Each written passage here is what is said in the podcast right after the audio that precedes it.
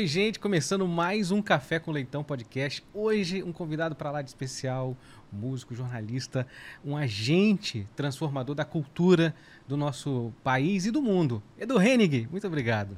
Prazer tudo meu estar aqui conversando um pouco com você, contando um pouco de história. Tem muita história para contar. Uhum. E assim, uma honra é, ter você aqui, né? É, conversando com a gente. E, mas eu queria saber um pouquinho da sua história. Onde que começou essa paixão e esse interesse falar assim, vou seguir a área da comunicação? Ah, rapaz, é uma coisa interessante, porque, por exemplo, eu tenho uma filha de 14 anos e que eu vejo nela uma grande dificuldade para ela se encontrar. Eu acho que faz parte dessa geração que aí está, né? com muita informação através da internet e, e, e aí se, se perde um pouco com as opções profissionais. Eu, com nove anos, já sabia o que eu queria. Com nove anos, eu, eu, cortar, eu cortei uma, um cabo de vassoura. Sabe aquele cabo de vassoura? Vem um cabo de vassoura tem um desenho para você amarrar o barbante. Uhum eu cortei o cabo de vassoura e aquilo virou um microfone. Eu entrevistava todos os meus amigos, os primos, já, já sabia claramente que aquele era meu caminho. Né? E aí fui no processo natural, aquela coisa de um cara desajeitado, desarrumado, então eu queria arrumar umas namoradas, não, sempre muito ruim para arrumar namorada. E aí eu tinha uma equipezinha de som que fazia Fazia isso com 12 anos, cara. Nossa. Fazia som nas garagens, é. no, no, nos bailezinhos da rua todo domingo, ou ia para outro bairro do lado. E aí fui aprendendo a mexer com música. E, e a equipe de som muito vagabunda. Era um, um pedaço de madeira com umas 10 lâmpadas penduradas, amarradinhas direitinho, né? E um, um painel de luz que ficava piscando, uma, uma caixa é, na, na, época, eu estou lembrando o nome da, do, do, da vitrola, né? Uhum. Que era, era sonata, que vinha, você puxava e era uma caixa de som, que dentro da caixa de som vinha o equipamento. Aí uhum. você puxava o, a, a, o picape e botava a caixa de som e ficava passando de uma para outra. Terminava uma música, você passava para outra e ficava ali. E dali eu, meu primeiro trabalho foi no metrô, na assessoria de comunicação social do metrô, antes da inauguração do metrô do Rio de Janeiro, porque uhum. eu por, por acidente, eu nasci no Rio de Janeiro. E vim para o Espírito Santo com meus 17, 18 anos de idade. Então, antes disso, eu fui. Fiz essa brincadeira de, de, de equipezinho de som. Aí entrei para o metrô. Antes do primeiro buraco do metrô, o trabalho era apresentar slides em exposições itinerantes no, no, no, nas praças onde futuramente teríamos estações do metrô. Aí eu, dali eu caí para uma rádio, consegui entrar é, de quase penetra na Rádio Mundial, que era uma rádio poderosa no Rio de Janeiro, do Sistema Globo. E aí começou a ficar minha vida profissionalmente falando correta, né? Porque aí fui fazer sonoplastia para televisão, fui fazer rádio, é, novela, é, Sítio do Pica-Pau Amarelo, Saramandaia. Eu fazia um trabalho de assistente de sonoplastia. Né? O cara desenhava e eu executava a sonoplastia, montava e fui aprendendo a mexer com, com... Aí surgiu um cara chamado Newton Alvarenga Duarte, na rádio em que eu conseguia, é, que é essa rádio mundial, que eu fazia. Era discotecário, era, não era bem discotecário, era um organizador da discoteca, não era, não era o programador.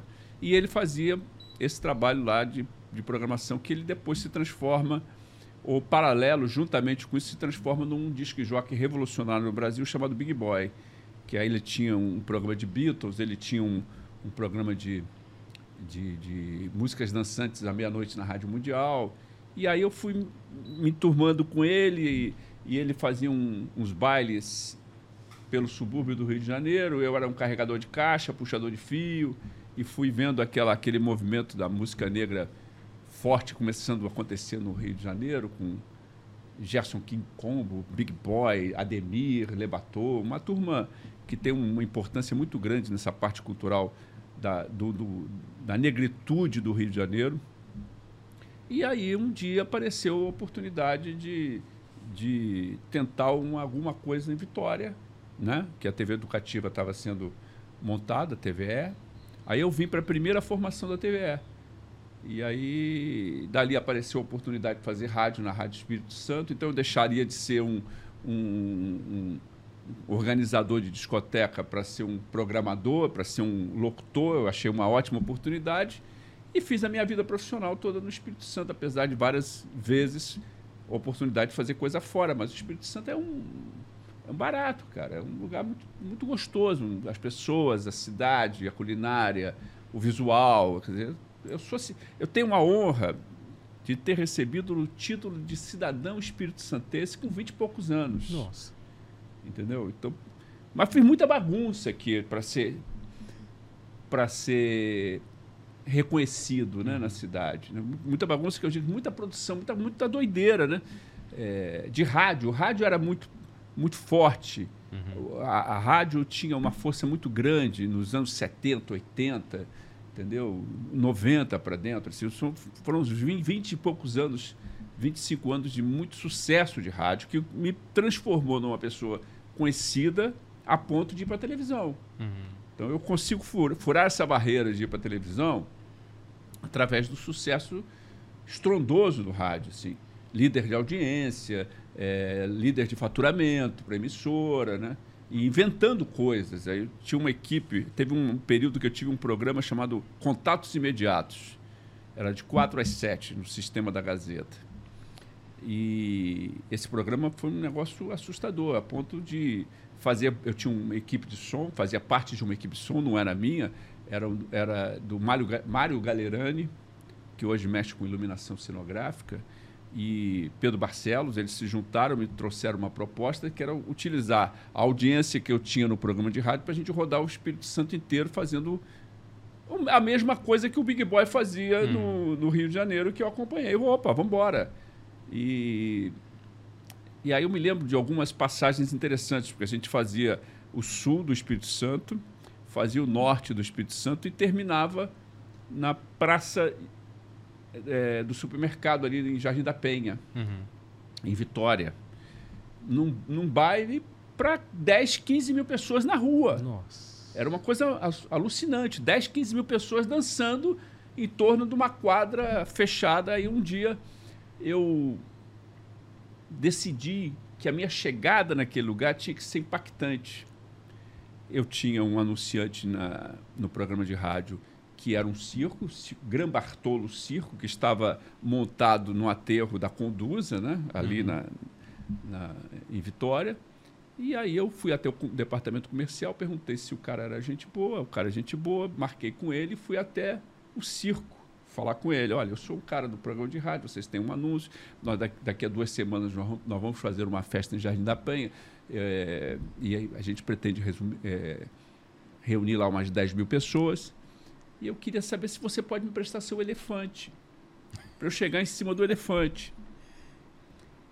Aí o cara me achou maluco. Hum, mas tudo bem. Aí eu falei: olha, companheiro, o que, que vai acontecer? Tem 10 mil pessoas ali, em Jardim da Penha. Eu chegando em cima do elefante, as pessoas vão perguntar quem é esse maluco em cima do elefante? Onde ele arrumou o elefante? O elefante arrumou no Gran Bartolo Circo, não tem, não tem é. erro. Leva. Agora tem um problema, eu tenho um Fusca. Como é que eu levo o elefante até. Ah, ele arrumou um.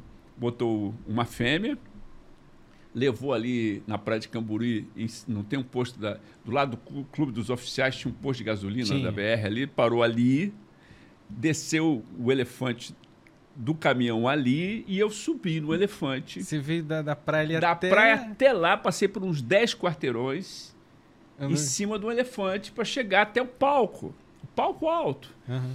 Mas o mais interessante dessa passagem foi. Tem duas passagens interessantes nessa história. Uma é que o rapaz que estava tocando o elefante foi se empolgando com o que ele foi vendo, né? Uhum. Ele foi chegando perto da praça, a multidão toda lá, e ele, ele se desligou do idiota que estava em cima do elefante. E eu passava, ele passou com o elefante debaixo das árvores. E sobre o elefante estava o, o mal acabado que vos fala. Então, cara, eu levei cada paulada de árvore, assim. Que o elefante lenhada, ia embora, né? Eu cheguei cortado. Cortado, porque ele não me, ele esqueceu que eu tava, e passava debaixo das árvores e eu levando paulada de árvore, quase 10 quarteirões.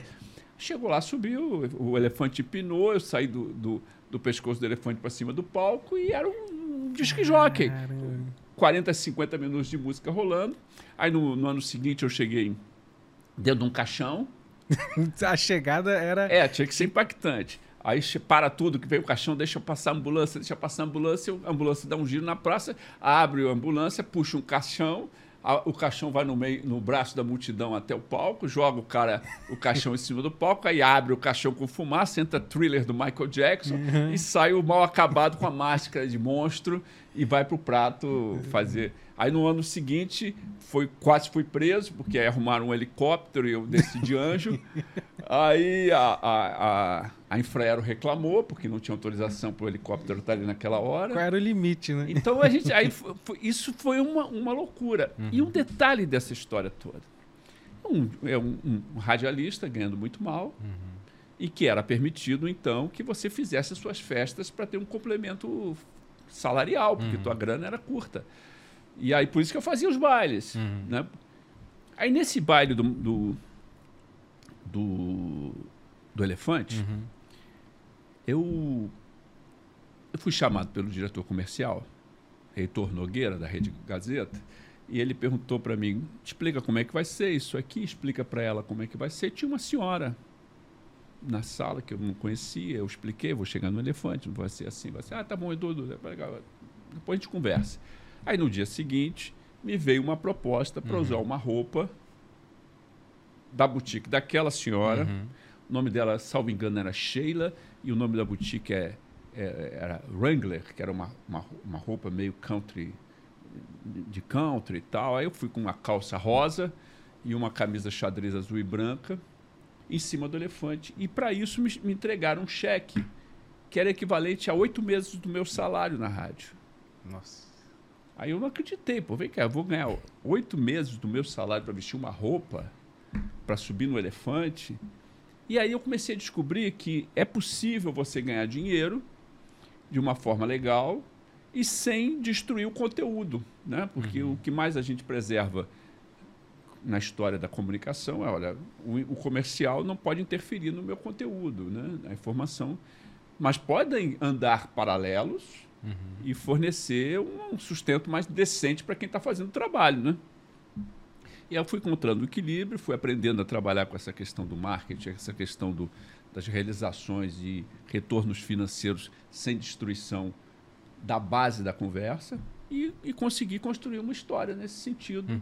E, e, e, a minha vida inteira, né? com programa de televisão, com, com apresentação de telejornal, programas é, aprendendo a trabalhar por trás antes de eu conseguir ir para o vídeo, que eu sempre fui, eu fui cinegrafista, sonoplastia, uhum.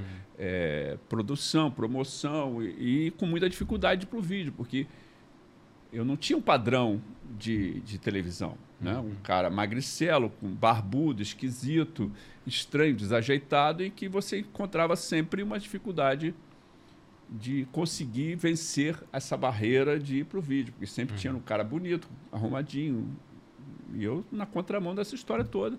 Até que eu passei quase dois anos emprestando meu braço para a entrevista. Como é que eu emprestava meu braço? Pegava o artista que vinha, uhum. chutando aqui, Raul Seixas, vinha fazendo. Aí eu, a câmera ficava no Raul e eu botava o braço e fazia pergunta para o Raul sem aparecer. Uhum. Aí, Raul, eu nem, nem trazia nem trazia para nem trazia para mim, eu só precisava da resposta dele. Ó, oh, Raul, fulano, quando você responder, olha, olha, minha, começa assim, a minha apresentação de hoje à noite no Teatro Carlos Gomes vai ter isso. Tá, tá bom. Aí o cara respondia. E eu pegava a informação, levava para edição e o cara editava só as respostas, uhum. não tinha pergunta. E com isso eu ia aprendendo a, a, a fazer a entrevista que não tem escolinha para te ensinar a fazer entrevista, né? Uhum. E aí eu fui pegando essa mãe até que um dia chega Roberto Carlos num avião chamado Emoções, um avião da VASP, salvo engano, uhum. um avião pintado só para ele. E, e, aí o avião ia chegar às 8 horas da manhã no aeroporto de Vitória. E eu cheguei às 7 e fiquei esperando o Roberto chegar. Eu e o cinegrafista. O Roberto, na verdade, chegou às quatro da tarde. E eu fiquei das sete da manhã até as quatro da tarde, Nossa. esperando o Roberto Carlos. Quando deu meio-dia, o cinegrafista que estava de plantão comigo foi substituído por outro. e eu continuou. fiquei lá. E, e, tinha uma assessora de comunicação dele, Ivone Cassu, eu me lembro bem o nome dela, um, que era o braço direito de, dele com relação com, com a mídia. E ela, eu fiquei conversando com ela caí nas graças dela. A gente almoçou junto, lanchou junto, tá, tomou café junto, bom, esperando o Roberto é. chegar, porque o avião era um avião não era um avião de carreira, apesar de ser um avião de uma empresa uhum. aérea, estava disponível para ele, ele chegou. E aí ela sobe para conversar com ele, já estava uma série de repórteres lá, e radialistas, todo mundo querendo fazer entrevista. E ela desce com a informação: ó, o Roberto só vai dar uma entrevista. E é pro Edu. Nossa. Aí eu, cara, em três minutos, uhum. eu tomei a seguinte decisão: ou eu faço uma reportagem, uhum. estou aqui, olhando para a câmera, estou aqui na, no aeroporto do Roberto, no, no, avião do Roberto, no aeroporto, sei que, tal, tal. Seu Roberto, e faço as perguntas aparecendo. Uhum botando a minha cara no vídeo, ou eu vou esticar meu bracinho mais uma vez, depois de dois anos tentando uma brecha. E eu resolvi fazer entrevista mostrando a cara e fiz uma matéria completa, de uma forma em que a edição não poderia me cortar. Uhum. Sent... Câmera aberta, pegando os dois, fechando no Roberto no meio da resposta, voltando, sei o que, tal, tal. E aí, de lá, o cinegrafista levou levou a matéria para a televisão e eu não voltei para a televisão. Eu, eu fui direto para casa. Eu não fui lá. Vamos esperar para ver, né? E aí liguei a televisão em casa e entrou a matéria completa. Eu fechei o telejornal com essa matéria. Nossa. E no dia seguinte eu fui para levar o esporro, né? Não é isso? Como... aí tinha, uma, tinha o Vladimir Godoy, que era o, era o chefe de jornalismo na ocasião, e a Jane, Jane Mary, que era a editora do telejornal, me chamaram para conversar. E eu fui para levar esporro e eu fui contratado. Nossa. Entendeu? Foi um risco que uhum. eu, minha cabeça que eu botei na guilhotina e consegui ser contratado em função dessa. E assim é a vida da gente, uhum. né? Chega uma certa hora que você tem que arriscar. Depois de dois anos tentando e fazendo, acontecendo e tendo, e tendo uma participação quase que, que diária no telejornal e uhum. sem, cara, sem botar cara, eu arrisquei. E dali a coisa a minha relação com o vídeo foi acontecendo, eu fui aprendendo a mexer com vídeo, de comunicar, de produzir, apresentar, e, e montei emissora de televisão, montei rádios algumas, e fui aprendendo a mexer.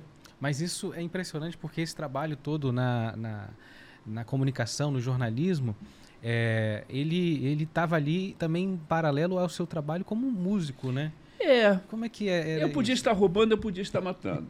A música me dá sempre, me deu sempre o equilíbrio emocional que eu precisei.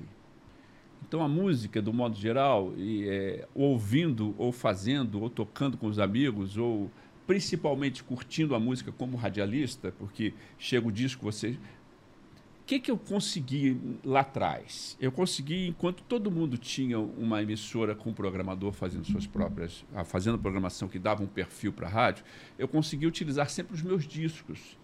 Uh, escolher as minhas músicas. É, o trabalho do disc jockey era realmente verdadeiro. Uhum. Não era um apresentador em cima de uma programação feita por uma pessoa com extrema competência. Uhum. Não estou discutindo a competência desse, do programador. Estou discutindo que quando você senta e faz a sua programação, que você trabalhou, sei lá, três horas em cima de uma programação, escolheu as músicas, viu a sequência, você apresenta com mais gás. Você apresenta aquele produto para o ouvinte com mais força. Uhum. E eu, isso foi uma coisa que eu consegui legal, um carimbo que eu consegui desde sempre. Não estou dizendo que é por competência, por sorte, porque eu tinha disco para isso. Uhum. E aí, com isso, eu criei uma marca uma marca de forma de apresentar, de, de, de... e para o ouvinte um diferencial, porque ele tinha uma rádio com a programação que quando entrava a minha programação dava uma leve diferenciada. Não é que mudava radicalmente, porque eu não podia uhum. ser é, não ser inteligente o suficiente para ir na contrabão do estilo musical da emissora. Eu ia para o estilo musical da, da, emissora buscando outras músicas. Exemplo, vai tocar a música do, um disco do Queen novo. Se está tocando a música A, será que não tem uma segunda música que eu possa tocar uhum. aqui, que vai ser a música que em seguida será sucesso e eu estou antecipando? E é essa relação com o ouvinte, que é, pô, esse cara é diferente, esse cara tem uma, um, uma linha musical diferente. E é isso que me deu um carimbo e que me levou a, a ser conhecido. ou, ou também ser um sucesso comercial. Que essa é a questão para uma emissora. Hoje nem tanto. Hoje o streaming está diferente, está tudo muito diferente. Mas naquele instante tinha essa relação de, de você ter autonomia de tocar e, e ligar para o artista e fazer entrevista com ele, sabe? Me lembra assim, pessoas como Paralamas do Sucesso. Chega um, um compacto de Vital e sua moto. Uhum. Os meninos que não, não, extremamente desconhecidos, mas no que você ouve o disco, peraí, tem, tem alguma coisa aqui nesses caras que são que é diferente. Aí você vai atrás. Eu, quero lembrar que eu tinha que correr atrás, eu tinha que pegar o telefone, ligar para o departamento de imprensa de uma gravadora no, em São Paulo, Rio de Janeiro, ligar uma, duas, três, dez, quinze, vinte vezes para o cara entender que eu estava realmente querendo fazer uma entrevista com alguém e que esse alguém atenderia, que marcaria, que sabe fazer uma entrevista por telefone ao vivo com fulano, né? Porque também até a questão de gravar era diferente, a, a estrutura de gravação era, era mais cara, era mais complicada, nunca ou poucas vezes acontecia na mesma hora que o artista do outro lado da linha estaria disponível, o estúdio está ocupado gravando alguma coisa, então vamos para o ao vivo, que ao vivo é mais fácil para fazer. E com isso eu fui criando um lastro de relacionamento com uma série de artistas que eram procurados no, no nascedor das suas carreiras. Pô, quem é esse cara lá do Espírito Santo que, que me procura? E hoje são amigos, são uhum. pessoas que eu tenho uma relação de, de, de amizade, né? E que, e que participam de outros projetos que eu faço longe da, da questão da, da, do jornalismo, né? Então, é, esse risco você tem que correr na sua profissão. Uhum. Acho que qualquer profissão, né? Mas eu fico imaginando também assim que a rádio, é, hoje você a pessoa entra ali, ela recebe na internet também só o que o algoritmo manda, ela fica ali e você tinha um trabalho, porque quando você pesquisava ali, ouvia, de também formar a, a, a, as pessoas do, do, diferente, do novo, de não ficar sempre na mesma, né? Porque a rádio acho que tinha isso. Você ligava, às vezes eu ouvia uma música que caramba, que, que, artista é esse? Eu nunca tinha ouvido, né? Tinha isso também. Né? Fundamental esse esse carimbo do que quem é esse cara que está tocando aí? Parece fulano? Aí o cara é fulano, quer dizer, porque uhum. o cara é uma uhum. música que ele nunca ouviu. Então coisas estranhas assim, estranhas eu não digo, mas é, criei um playlist, por exemplo. Playlist um papel do, dobrado com patrocinador bonitinho que eu fazia mil por, por, por quinzena e distribuía nas lojas de disco, com as, as músicas que eram tocadas na rádio. Então ele você pegava o playlist e abria lá, música 1, 2, 3, tal. Isso sem gravadora, nunca tive muito. Uhum. Nunca tive debaixo de. Apesar de ter trabalhado com gravadora durante anos. Eles, não, anos. Eu trabalhei, eu trabalhei na EMI cinco anos, na Ariola quatro anos, na Vela três anos, como produtor, fazendo as coisas acontecerem.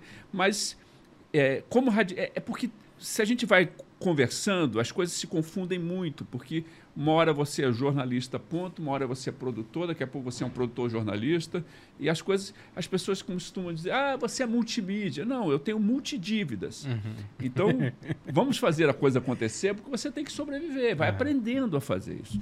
Então, esse, esse, essa era, a última grande era do rádio no Brasil, porque a internet matou isso, né? É. Eu hoje tenho uma rádio em streaming com a Claro Música, uma rádio chamada Rádio Clube Big Beatles, que está no ar pela, pela, pela Claro, Claro Música, e que é uma rádio que só toca Beatles, mas interpretados por outros. Não tem nenhuma gravação original. Então hum. você tem grandes astros, é, vinheta, é rádio normal, bacaninha. Então, grandes astros ou desconhecidos nomes regravando Beatles do, do, mundo inteiro. São quase 11 mil regravações de Beatles. Nossa. Numa emissora em que você... Rádio Clube Big Beatles. Tá? Então, é, é uma coisa prazerosa. Mas a audiência disso, o retorno disso, por essa questão do, do streaming, é muito pulverizado. Porque hoje o mundo ficou do tamanho do ovo de codórnia. Né? Então, eu estou aqui... Eu, é, lançamos agora... Porque é bom explicar. Porque em um certo momento, em cima disso eu fazia os bailes uhum. e fazia bailes que tinham, tinha um programa de Beatles chamado Clube Big Beatles. Dentro de qualquer produto que eu lançasse, eu tinha um programa de Beatles. Por quê? Eu cheguei à conclusão que eu tinha que ter uma marca minha que me desse prazer. Que me desse prazer de fazer. Né? E o Beatles sempre me deu esse, esse prazer de estudar, de ouvir, de escutar, de ter. Eu tenho dezenas de objetos originais, discos raros, coisas que eu Aquele fui... documentário que a Disney lançou. Get é, Back. É, com aquela qualidade, assim. Que assustador. Aquilo ali. Que assustador. Eu, eu assisti, eu também sou apaixonado por Beatles, e, e aquilo ali dá assim. Como a qualidade, como um trabalho, né? E a gente também fica imaginando, não sei se você fica imaginando, a gente quer ver também o material que não foi, a gente quer não, ver tudo. Aquilo, né? aquilo, o Get Back é impressionante. A gente é, é um, é, merece parar tudo e fazer uma conversa sobre isso, né? Mas o, o, o, o, o, que, o que os Beatles me trouxeram foi, naquele momento, antes da banda acontecer, foi um, uma identidade. Sabe, eu comecei a perceber que as pessoas falavam assim para mim, eu lá como radialista, poxa, quando eu ouço Beatles eu lembro de você. Opa, isso é legal, isso cara. Isso é legal. Ah, porque seu programa de rádio é legal. E sabe como surge o programa de rádio? Beatles, Clube Beatles. Você tem as rádios, naquele momento, funcionando até as 7 horas da noite. De 7 às 8, a Voz do Brasil. Hoje, a Voz do Brasil ela, ela pode flexível. ser usada de forma mais flexível. Mas, naquele instante, a obrigatoriedade de colocar a Voz no Brasil no ar às 7 horas da noite era intocável. Então, você tinha de segunda a sexta Voz do Brasil. Sábado e domingo não tinha. De segunda a sexta você tinha o locutor das sete horas indo embora e o locutor das oito chegando cinco minutos antes. Aquele período de sete às oito, a rádio não tinha ninguém. Uhum. Perfeito? Mas no sábado, o cara das sete ou tinha que ficar até às oito, ou o cara das oito tinha que chegar uma hora mais cedo. E eu chegava para o diretor da rádio e falava assim: posso resolver esse problema seu? Eu faço um programa às 7 às 8 no sábado. Eu faço um programa chamado Clube Beatles. Toco Beatles. E aí, se eu faturar, metade meu, metade da rádio. Se você faturar, metade seu, metade da rádio. É metade rádio, metade meu. Uhum. Tá legal? Tá aí, a gente acertava isso. E eu resolvi o problema dele administrativo e abri uma janela para mim de faturamento uhum. e de prazer. E todas as emissoras de rádio que eu passei, eu levei o Clube Beatles. Num certo momento, o Clube Beatles começou a fazer baile. Em que eu tinha, tinha Papagaio, tinha Black Horse, boates de, em Vitória, uhum. em que eu fazia eu de Beatles e um cara de, de Rolling Stones. É, e a gente eu tocava três, quatro Beatles, ele tocava três, quatro Stones, eu tocava três, quatro Beatles, e a gente fazia noite de. Ah, os cartazes eram eu de luva de boxe, ele de luva de boxe, quem ganha, quem ganha esse round, não sei o é. que, tal, tal. E, e, eu fazia. Num certo instante, a música mecânica começa a perder vigor. Uhum. A música ao vivo começa a ganhar força. Aí eu juntei amigos e formamos uma banda que toca Beatles. Essa banda tem 32 anos. Não, e, ela, e, e talvez você nem nos seus sonhos mais. Apesar que você sonhou em chegar em cima de, do elefante, mas o, que que, o que, que essa, essa banda, o que, que esse produto te levou né, lá fora, o reconhecimento? Aí... É inacreditável. É inacreditável porque, primeiro, eu acho que o arrojo de fazer as coisas. É, vamos, vamos fazer uma banda de Beatles para tocar quinta-feira numa, numa, numa, numa boatezinha chamada Crypto, na, na Rio Branco, na Praia do Campo. Essa era a ideia. Então, Quinta-feira nada se fazia em Vitória. Uhum. Então a gente foi fadado e ameaçado do fracasso antes de fazer a primeira coisa, porque quinta-feira não acontecia Vitória. Vitória acontecia sexta e sábado. Aí a gente fez quinta-feira e foi uma loucura. Começava cedo, terminava cedo, não era e virou um, um fuzuê. Dali a gente tocou com, com já de cara com orquestra, foi buscar o, o maestro para conversar algumas coisas sobre arranjos. Aí o maestro já, o Helder Trexler, já ficou louco e, e, abraçou a ideia, porque tem uma certa é, harmonia entre a música dos Beatles e a música erudita, e a gente foi dali criando, inventando, fazendo, e aí eu fui, fomos convidados para tocar em Liverpool pela primeira vez. E a gente já fez 26 anos seguidos em Liverpool, com mais de, quase mais de 300 shows em Liverpool, sendo que 65 shows só dentro do Cavern Club, onde os Beatles tocavam. Onde a gente tem, a gente faz parte do Hall da Fama da cidade de Liverpool, do festival. é, shows em vários lugares. Pessoas importantes já estiveram lá com a gente. Entre eles, a banda da Polícia Militar do Estado do Espírito Santo, com 55 músicos, já saíram do Espírito Santo para tocar Beatles com a gente em Liverpool, numa turnê internacional. Gerry Adriani, que faleceu. Andrés Kircher, do Sepultura, duas vezes. Ivan Lins com a gente lá. E de lá para cá já vieram monstros como o, o, o, Pete Best, primeiro baterista dos Beatles, já por duas vezes veio ao Brasil exclusivamente para tocar com o Clube Beatles de Vitória. O cara que foi fundador dos Beatles, sabe?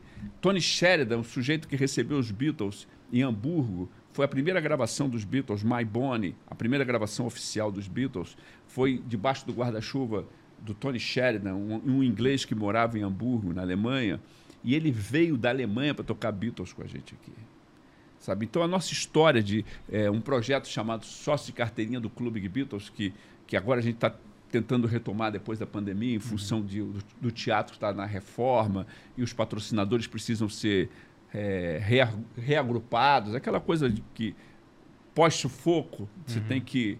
Mas estamos acertando isso. Então, eu, foram 11 anos recebendo mensalmente um artista para cantar Beatles.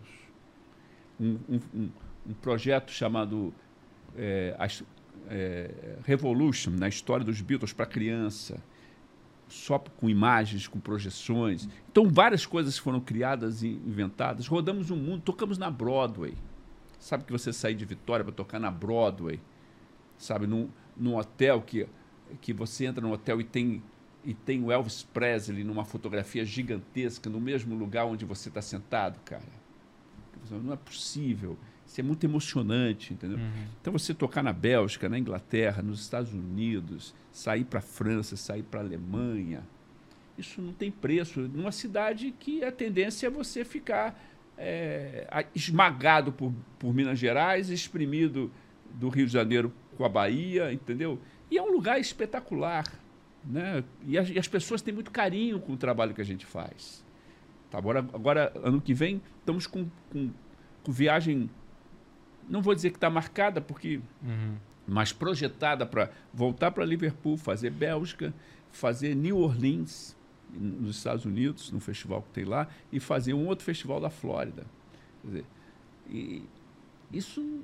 Lançamos um disco chamado Clube Beatles e seus sócios. Um disco que ficou 10 anos para ser feito, lançado agora no, no, no término da pandemia. 10 anos para fazer um disco. Com Andrés Kircher do Sepultura, Bruno Gouveia do Biquíni, eu vou esquecer gente. Dado Vila Lobos da Legião Urbana, Evandro Mesquita da Blitz, Armandinho Macedo da Cor do Som, Flávio Venturini, Gerry Adriani, a última gravação do Gerry Adriani, gravação com Pete Best, o primeiro baterista dos Beatles, com Tony Sheridan, que lançou os Beatles no mundo do, do disco, com Zé Renato, ex-Boca Livre, com Edgar Escandurra do Ira, todo mundo participando de um disco de uma banda do Espírito Santo disco de estúdio. Sabe isso aí? Uhum. Aí a gente bota no stream, que está em todos os streams, lançamos ele fisicamente no Japão e na Inglaterra. Sabe que é uma agora está sendo projetado para ser lançado em vinil também, né? que existe uma retomada do vinil. Então é possível se fazer coisas bem feitas, lógico que é possível, mas aí precisa ter uma dose, uma boa dosagem de sorte. Uhum e muito, muito tesão para fazer as coisas, né? porque as barreiras precisam ser quebradas. Né? Então, não precisa ir muito longe. Eu dirigia a Record News. É, dirigindo a Record News numa semana que a gente ia fazer o primeiro debate da emissora. Então eu estava pendurado, fazendo cenografia, acertando luz, acertando tudo, ensaiando com, com é, Carlos Torino Carlos Torinho que ia fazer o, o, o, ia ser o mediador, o Torinho ia ser o mediador do debate, foi o mediador do debate. O telefone toca um cara chamado Flávio Sales me chamando para dirigir um show de Paul McCartney em Vitória, no Espírito Santo, no caso em Cariacica. E aí eu vou almoçar com o cara, uma semana depois me desligo da televisão peço demissão para cuidar de Paul McCartney e fazer um show impecável. Assim, eu tenho muito orgulho desse projeto. Não, além de vários. Show histórico, assim, histórico, histórico. histórico. Tá ali, vai entrar, as pessoas vão conversar, vão falar, vão ter. É, muita gente que é, não teve oportunidade, né? De, e De, e, e, aqui, no Espírito Santo? Aqui? Sem nenhuma. Rapaz, impressionante assim, não teve uma um registro policial durante o show. Assim. Ninguém foi assaltado, ninguém foi roubado, não teve carro arrombado, não foi tudo perfeito. McCartney foi perfeito, entendeu? É, deu, lógico, o trabalho de um astro internacional. A gente trabalhou arduamente durante quatro meses para que nada desse errado. E nada deu errado, sabe? É, mas teve peripécias no meio do caminho, tivemos várias dificuldades ali no meio do caminho. O show quase não aconteceu. É, como é que foi isso, assim? Que Primeiro, é bom lembrar como, como acontece esse show para o Brasil, para a Vitória. É... O responsável pelo show fechou São Paulo, Brasília, Rio de Janeiro e Buenos Aires. Aí a, a presidente lá, a Kircher, deu uma ordem, baixou um decreto de que dólar não sairia da Argentina se dólar não sai da Argentina, como é que se paga um artista internacional? Você tem que. Aí o show caiu na Argentina. Ao cair o show da Argentina, nós estávamos fazendo o Roger Hodgson, do, Roger Hodgson do Supertramp. Uhum. Era uma, o show dele, salvo engano, foi numa segunda-feira. Salvo engano, foi assim, casa cheia, tudo cheio, tal, tal. E o responsável pelo, pela vinda do Roger Hodgson no Brasil era o mesmo responsável pela vinda do Paul McCartney. E ele, vendo o sucesso do, do Roger Hodgson, virou para o Flávio Salles e perguntou se ele tinha peito de encarar o McCartney. E ele viabilizou financeiramente o projeto e aí caiu no colo da gente o Paul McCartney. Mas, junto com o Paul McCartney, a responsabilidade de se fazer alguma coisa certa. Né? O Kleber Andrade, o estádio de futebol, não tinha terminado ainda. Uhum. Então, fizemos algumas vistorias no Kleber Andrade nos juntamos com o governador da época para conversar, explicar para ele o que estava acontecendo e que a gente precisava que o Kleber Andrade tivesse a mínima condição para ser utilizado como show do Paul McCartney. Ele tinha já os recursos já lotados para o do Kleber Andrade, mas nenhum, nenhum interesse político de fazer aquela coisa andar rápido. Uhum. Tinha outras coisas para fazer. E, mas tinha uma grana, então botou, amarrou, apertou e botou o Kleber Andrade nas mínimas condições para que a gente pudesse fazer o show. E botou todo o staff dele à disposição para que a gente pudesse realizar. Até porque eu me lembro claramente que numa reunião com todo mundo, eu disse, contei a seguinte história, a fábula, né? Olha, o meu carro pode furar o pneu na reta da penha. O seu carro pode furar o pneu na reta da penha. O carro do governador pode furar o pneu na reta da penha, mas se o carro onde estiver Paul McCartney furar o pneu na reta da penha, isso é notícia em Tóquio. E o, e o que é banal se, se torna numa propaganda negativa. Então, nem o, nem o mais simplório pneu pode furar. Nada pode dar errado.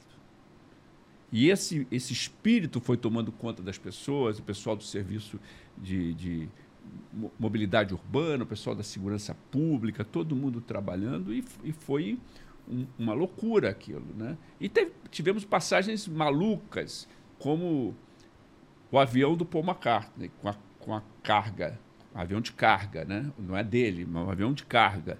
É, a pista na antigo aeroporto de Vitória recebia bacaninha, baixava tudo, mas na hora de subir, o, a projeção é que o avião não tinha pista suficiente para ter impulso para subir. Uhum. Então o avião desceria, mas não subiria. Então o avião não pode descer em Vitória.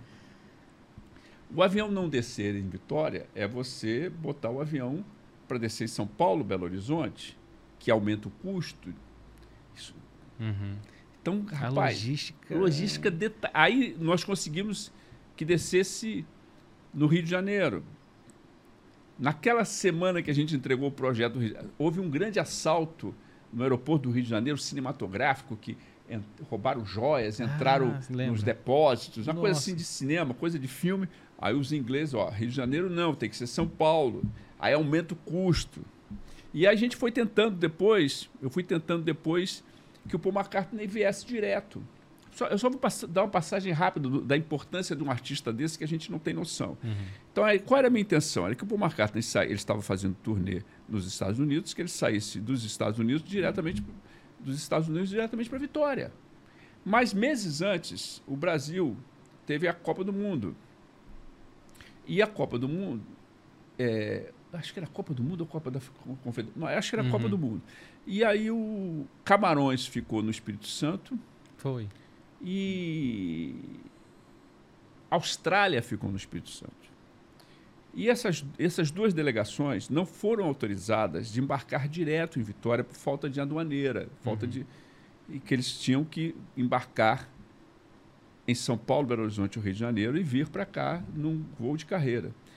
Então eu tinha essa informação, mas eu tinha a necessidade, achava importante ele descer aqui, porque a parada no Rio de Janeiro representava 120 mil reais a mais no Nossa. projeto, porque era um andar inteiro do hotel, uhum. mais gasolina do avião e mais hangar para botar o avião mais alimentação para todo mundo, Sim, mais segurança para todo mundo. Então. dava 120 mil reais a mais no, no desenho da gente. Então uhum. vamos evitar os 120, reais, 120 mil reais a mais, trazendo o cara. E a gente não conseguia. Não conseguia, é, ligando para senador da República, capixabas, tentando, nada. Num certo dia, estávamos sentados juntos e esse empresário do McCartney recebe uma ligação de Brasília, do produtor de Brasília, o Edu de Brasília, dizendo que a Dilma tinha pedido, então, a presidente, que arrumasse uma forma da filha dela conhecer o McCartney. Aí o cara, não, a gente vê isso depois, mas é possível sim, mas estou aqui resolvendo os pepinos aqui, tá, tá. O que que eu vou Cara, aí pode dar um gancho. Será que a gente não consegue? Aí arrumamos uma pessoa interlocutor desse processo e, e conseguimos a autorização que o McCartney saísse de Nova York diretamente para cá para a Vitória. No Espírito Santo só entraram duas pessoas diretas, Vasco Fernando Coutinho e Paul McCartney. O resto tudo passou pela... Teve que passar pela Cara, E ele veio direto. Isso foi uma vitória para gente, porque... Mostrou uh, o nível de, de e comprometimento. Para gente né? também. Para gente é mais prático, é mais fácil, uhum. entendeu? Aí ele, ele chegou, pediu um piano no quarto, sabe? Aquela coisa de, de desmontar um piano num, num, e entrar com esse piano num elevador de hotel e que é menor do que essa mesa, o elevador uhum. de hotel, cabem quatro pessoas, né? Então, e queria um piano de cauda ainda. Ele, não, eu não pedi um piano. A gente, o piano foi desmontado, foi, entrou em cima do, do, do elevador e foi por fora do, do elevador, botamos um piano no quarto. Mas. Estava lá. Ao mesmo tempo, o que, que aconteceu nesse, nessa troca de informações? Vai para cá, vai para lá. É, eu pedi para que. Eu, numa das trocas, eu recebi, sem querer, em vez de estar oculto, veio o e-mail pessoal do McCartney. É um sinal aí. Aí eu comecei a usar o e-mail, assim, botava o e-mail na ida, e uhum. recebi o e-mail na volta, daqui a pouco o e-mail dele deixou de estar no oculto de lá para cá, já estava no. E aí fui trocando figurinhas e aí montamos promoções com, de, de telespectadores indo para o backstage para conhecer o McCartney. É, ele deu entrevista para o jornal A Tribuna pelo telefone, ele deu entrevista para a CBN pelo telefone, uma, uma, disposição de trabalhar muito em função daquele, daquela atmosfera positiva que a gente foi construindo. Então, a gente vai aprendendo, cara, sabe? E que as pessoas não são, não são tão complicadas, que não são tão difíceis, mas que são exigentes porque é um grande astro, né? É, não, é assim, é impressionante, é, é, assim, é, é a pessoa ainda ficar ter alguma dúvida porque havia essa necessidade, é porque precisa conhecer um pouco mais de história, no mínimo, né? É. Porque você tem o mínimo, assim, a logística de levar, igual você falou, de trazer, depois como é que sai do hotel, vai até lá e volta, e tem que devolver da melhor forma possível, assim, todo o trabalho, não era só a pré e durante, a pós-produção também. 400 seguranças dentro do estádio. Por aí você vê a qualidade do produto. Uhum. 400 seguranças dentro do estádio. Nossa porque o estádio era de nossa responsabilidade, fora do estádio. E a gente foi obrigado, pelos, pelo, ó, se quer fazer, 400. E não tem 400 qualificados, assim. É, tem um grande grupo. Nós tínhamos que juntar dois... Trazer de não, duas empresas. Duas três. empresas que não se falavam. Eu me lembro claramente que eu fui almoçar com eles sem avisá-los. Uhum. Olha, e um tava... Quando, quando um viu o outro, o cara foi levantando para ir embora. Assim, peguei o cara pelo braço, ó, se eu fosse você, ouvir o que eu vou falar, porque senão você pode perder muito dinheiro. Uhum. Aí sentaram os dois, que são adversários, duas empresas adversárias de segurança. Imagina que não são pessoas fáceis para conversar, Sim. são pessoas com pouco pavio. Aí eu, a conversa foi o seguinte, ó, você tem metade dos seguranças que eu preciso, você tem metade dos seguranças que eu preciso. Nós vamos fazer o Paul McCartney. Vocês podem se juntar. E a gente tem o um número suficiente. E agora, se você não se juntar, eu vou ter que trazer 250 seguranças de Belo Horizonte. De uma empresa que está lá. Está aqui o nome da empresa, tá aqui, o, o custo está aqui levantado, está tudo certinho. Se eu trouxer 250 seguranças de Belo Horizonte, o que, que essa empresa vai pensar? Poxa, tem um mercado aberto no Espírito Santo, porque não, eles não têm pessoas treinadas e é. capacitadas para fazer segurança. Vão, para lá. Vou para lá. Então vocês estarão dando oportunidade que uma empresa de outro estado entre no Espírito Santo, porque vocês não se falam. Vocês não precisam se falar. Eu só preciso que você trabalhe com ele e ele trabalhe com você. Vocês vão pensando aí, porque eu vou ali fazer meu prato. E deixei os dois sozinhos uhum. na mesa. Quando eu voltei, estava resolvido. Mas, cara, tem, você tem que fazer essas doideiras. Dali eu podia, eu podia ter criado uma briga no restaurante. é, né? Podia ter acabado com as duas empresas. É, não, e comigo também. É. Quebrar mesa, voar, porque os caras são, são adversários ferrenhos. E que conversaram ali, acertaram, perceberam que se não existisse um equilíbrio, uhum. eles perderiam a oportunidade. Além de ganhar dinheiro, estariam dando chance de entrar um, alguém no mercado. Não, dá, dá um livro, dá só das histórias que você está contando, da, da vinda para ele aqui, né? Dá um documentário, dá uma história, porque não só isso, né, dessas, desses, dos bastidores, mas história das pessoas, de famílias que puderam, é, gerações que foram juntas assistir. Não, eu fui com a minha mulher. Eu, eu já fui, até então, eu já tinha visto uns 19 shows do Paul McCartney por aí. Por aí. Uhum. E eu nunca tive chance, por uma questão financeira, de ir com a minha mulher se eu vou fazer ver um show do McCartney em São Paulo, tem um custo que sozinho. E a outra coisa, assim, sozinho eu faço miséria, né? Eu entro mais cedo, eu acordo mais cedo, eu vou para fila, é, vou para backstage, uhum. vejo o show no, na House Mix, conheço um, conheço o outro. Quando você tem uma, alguém do seu lado, independente que é a sua mulher, ou seu irmão, ou seu filho, você tem sempre que carregar uma outra pessoa. Além disso, da dificuldade de de abertura de espaço. A questão financeira, você vai ver um show deles. Eu fui barrado em shows, barrado assim, de quase entrar uhum. no, no, no, backstage e ser barrado. Né? E tem uma passagem muito interessante, que o último cara que me barrou foi o segurança pessoal dele em Nova York. Eu fui, foi um, ver um show ele me barrou. E de repente eu era o chefe do cara que tinha me barrado. Dois anos depois, uhum. Três anos depois, eu era o chefe do cara. Eu contei pro cara, olha, lá em Nova York, no lugar tal, tantas horas e tantos minutos, eu fui entrando, tava com crachá aqui, faltava um A, porque tem o A, A, A. Uhum. Eu, faltava, eu só tinha um crachá A, A. Onde eu queria entrar, precisava de, dos três Azinhos. Uhum. E, eu, e você me barrou. Agora eu sou o chefe, quem manda aqui sou eu. Aí o cara riu, morreu uhum. de rir. Né? Mas essas, essas coisas acontecem porque você está presente, porque você está com vontade de fazer. É, não é porque você é beneficiado por A ou B, por sorte às vezes, entendeu?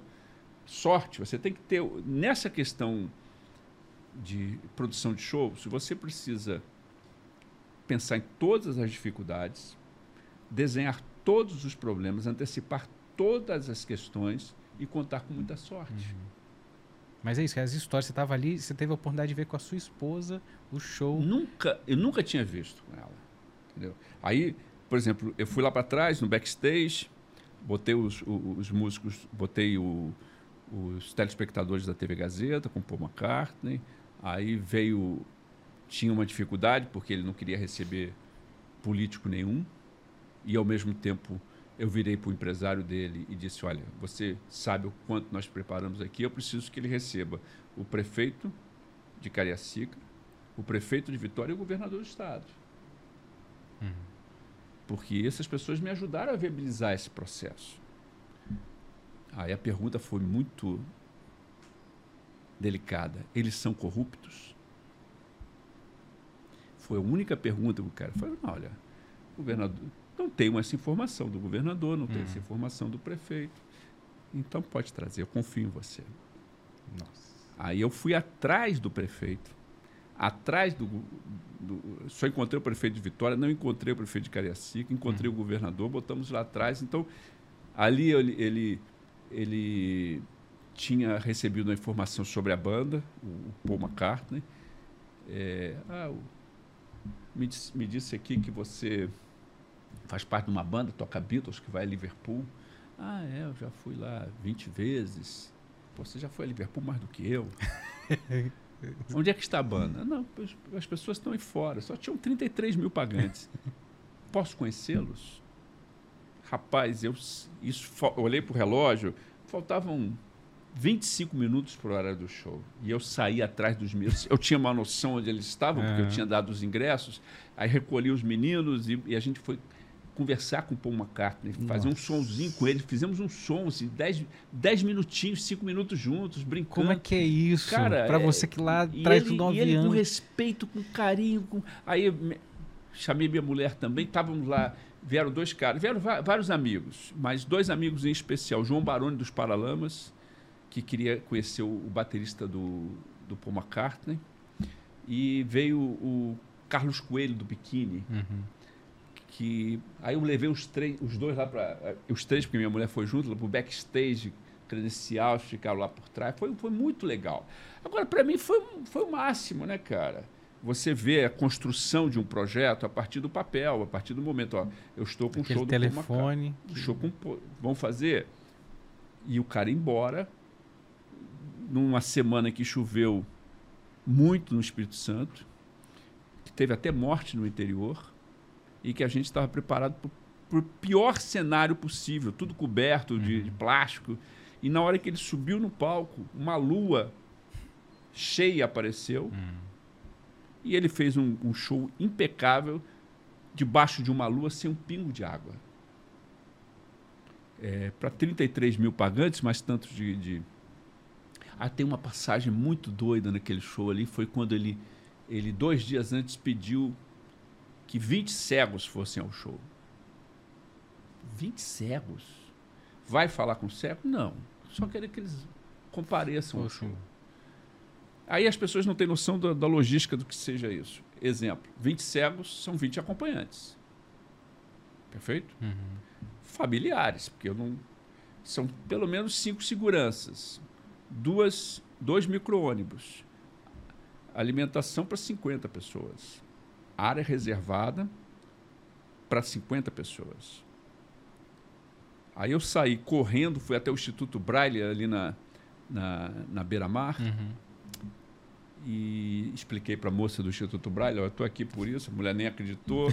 Aí pegou uma acredita? lista lá, a gente começou no telefone. Quem quer ver povo marcado? É, eu ligando no telefone, ligando para as pessoas, falando com as pessoas e já acertando, pegando o nome, CPF do, do, do deficiente visual, do, do, e do acompanhante, marcando horário aqui no Instituto Braille, tantas horas tantos minutos depois de amanhã. Aí saio de lá, vou atravesso a rua, vou até a prefeitura, porque eu não tinha como levar essas, essas 40 pessoas. Aí eu fui até a assessoria de comunicação do prefeito. Olha, aconteceu isso. Você teria, por acaso, dois micro-ônibus para me fornecer, para eu levar até lá? Tenho dois micro-ônibus para fornecer. Está ótimo, resolveu, está tudo deixei uma pessoa cuidando disso e fui resolver outros pepinos. Não, não foi tão ágil assim, uhum. mas, mas no dia do show, eu tô com um radinho. Edu, os cegos estão chegando. Eu sei que hoje em dia falar cego, os deficientes auditivos, mas os cegos o, visuais, os cegos estão chegando.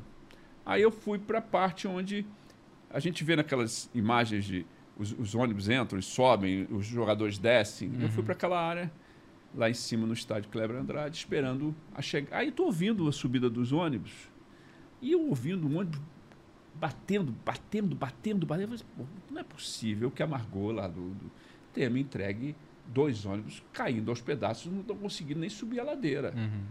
Não, ônibus novinhos. É que os, os, os cegos estavam batendo na lataria do ônibus, pelo lado de fora, Paul, cadê você? Eu vim aqui só pra te ver. cara, uma energia dessas pessoas Uhum. que você não tem noção co- como elas contaminaram toda uma equipe. Porque a gente começou a falar um com o outro. Pô, você viu a energia dos cegos? Que coisa legal, Uhum. bacana. Pô, isso- e a gente que estava morto de trabalhar quatro meses, Deu um. deu um gás pra gente, cara. Foi um negócio. Ele bot... Quando eu. Voltando do backstage, momentos antes do show do McCartney, ele. Minha mulher desceu, o governador foi embora, todo mundo embora, tal, tal, e eu fiquei lá esperando o show começar atrás do palco. Ele pegou o contrabaixo dele, quando abriu o case, eu fiquei doido para botar a mão no baixo, não sou doido. É, tal, tal. Ele dá três, quatro, cinco passos para trás e pergunta: onde estão os cegos? Aí eu abro a cortina assim, numa lateral, Uhum. com uma lona, um tanto assim, tá vendo aquela areia? Estão ali. Muito obrigado. E começou o show. Nossa. Você- o que, o que para você é uma chatice, que foi uma loucura arrumar, esse- esse- viabilizar isso, estava na cabeça do cara como algo que fazia parte do que ele estava pedindo. Uhum. Cara, é- é- é- essas coisas são impressionantes. É impressionante, é impressionante, assim. Quando o avião desse saiu de Nova York para o Brasil, tocou o meu celular. Por que, que eu sei que o avião estava saindo de Nova York? Porque no meu celular entrou uma foto do passaporte de Sir James Paul McCartney, a foto do passaporte, com um recado do FBI dizendo o seguinte: Paul, agora é de vocês. O FBI. FBI.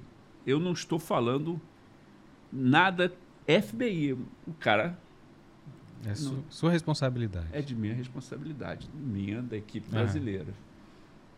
E aí, esse é o nível de. de, de- de- Nessa hora dá um. Rapaz, eu já não dormia. ah, ah, pelo, eu não via minha família, cara. Aham. Sabe? É uma doideira. Pra você ter uma ideia, nos últimos dias, eu peguei e consegui um quarto no hotel onde eu estava e botei a família no quarto. Pra poder ver. para poder dormir uns- duas noites com eles.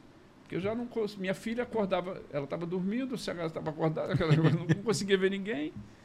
Mas é extremamente gratificante. Agora, isso é porque você gosta, tá? É, as coisas não podem ser feitas por obrigação ou pelo dinheiro, ponto final. Sabe? É feita por obrigação, também é feita por dinheiro. Ninguém está aqui para não ganhar Sim. dinheiro. Não é isso. Mas existe o diferencial quando você está armado emocionalmente e quando você está armado financeiramente só.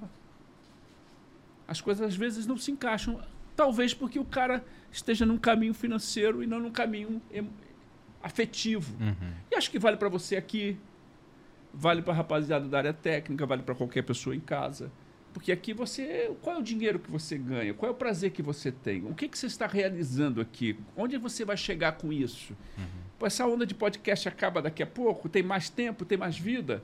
Mas o, se você está fazendo porque o seu coração está te mandando fazer, pode ser que dê certo, cara. É. Pode ser que dê certo, como pode não dar certo. É, é, é, é importante a gente deixar é, de lado algumas coisas, porque a gente aprendeu isso nos últimos anos, de, que o vital é o dinheiro, o fundamental é a audiência, e, e não é assim. Eu sou um cara criado debaixo do, do, do, do- do guarda-chuva da audiência em comunicação tanto como comunicador como gestor. Né? Porque eu, as emissoras que eu dirigi, que eu montei, as equipes que eu coordenei, todas eram. Conseguiam alinhar o comercial com a audiência. Não, é um mas a pressão era muito grande de audiência. A, a- a competição das emissoras de rádio era, era muito forte. A competição das emissoras de televisão era muito poderosa, certo? É, e que você sabia onde você estava errando, onde você estava acertando, mas que tinha toda uma pressão financeira comercial em cima, tá?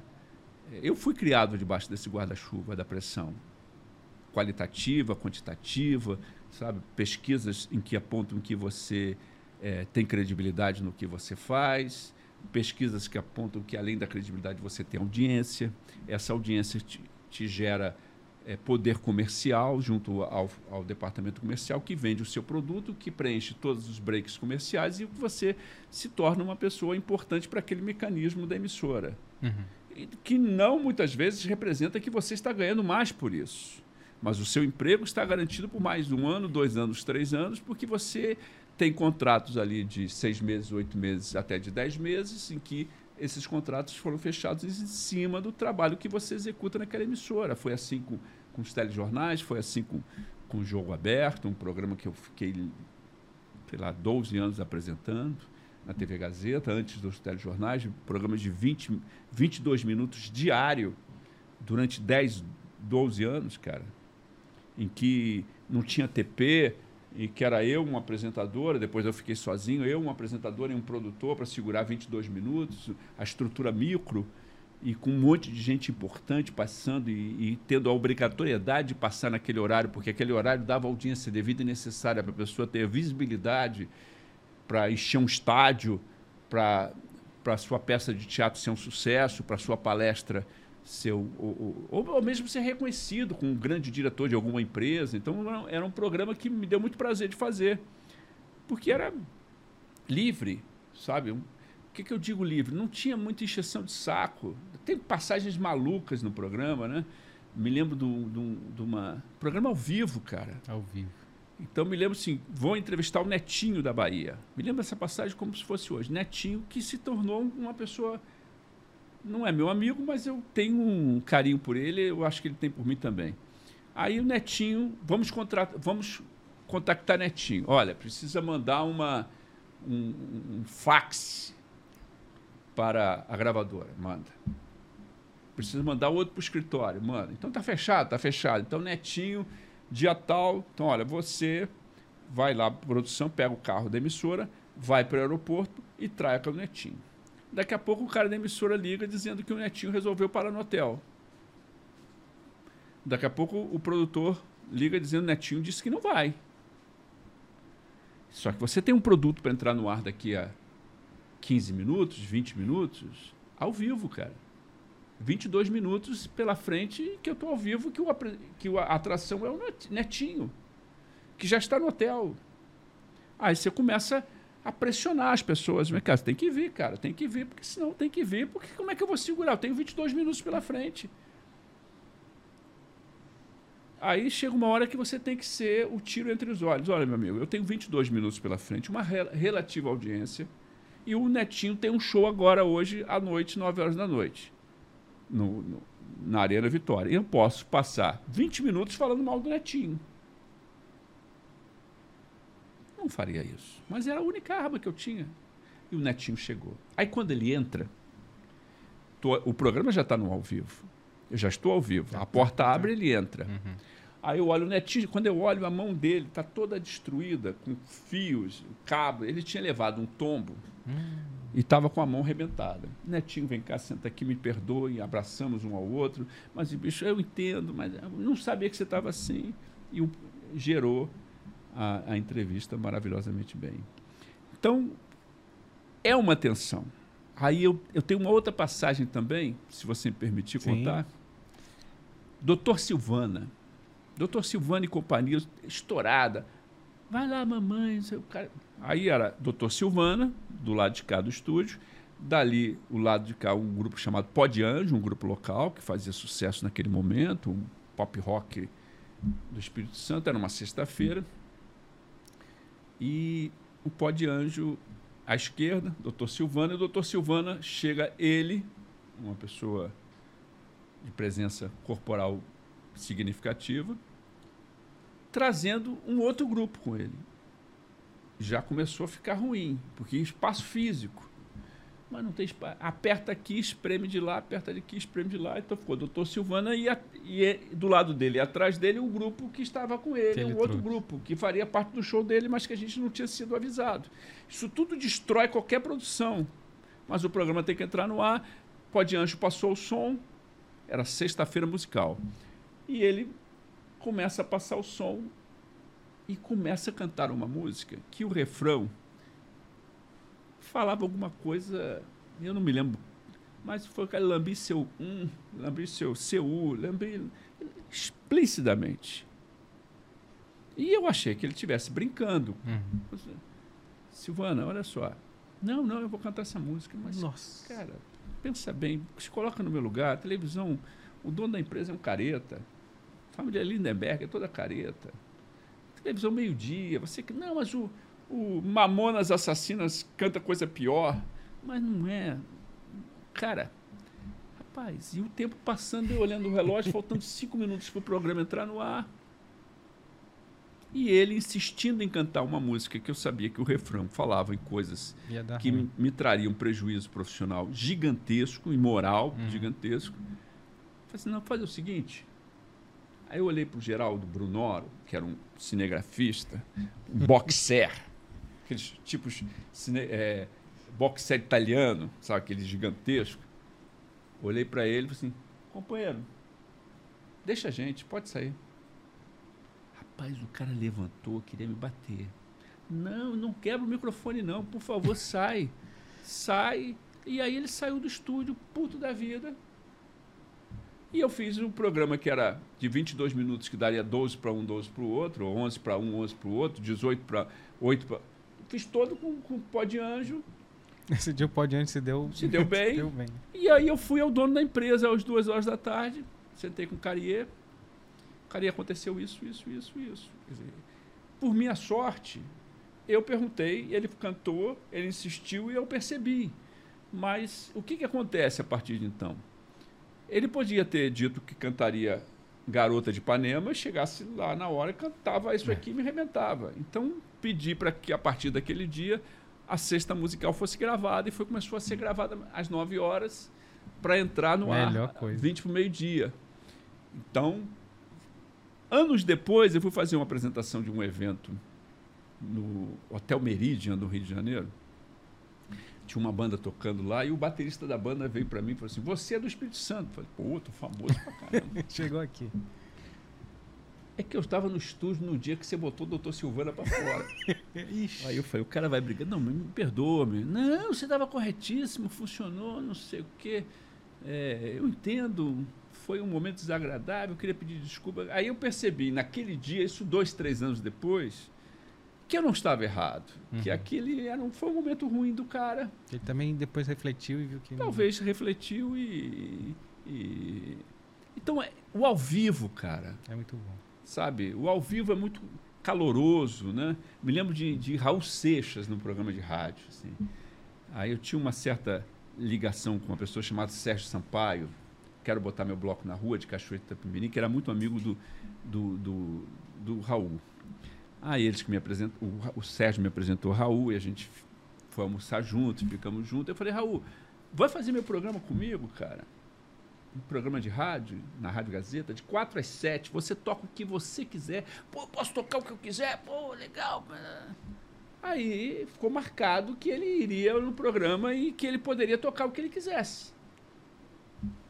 Eu anunciei porque Uhum. ele chegou 4 para as 7 da noite. A Voz do Brasil era.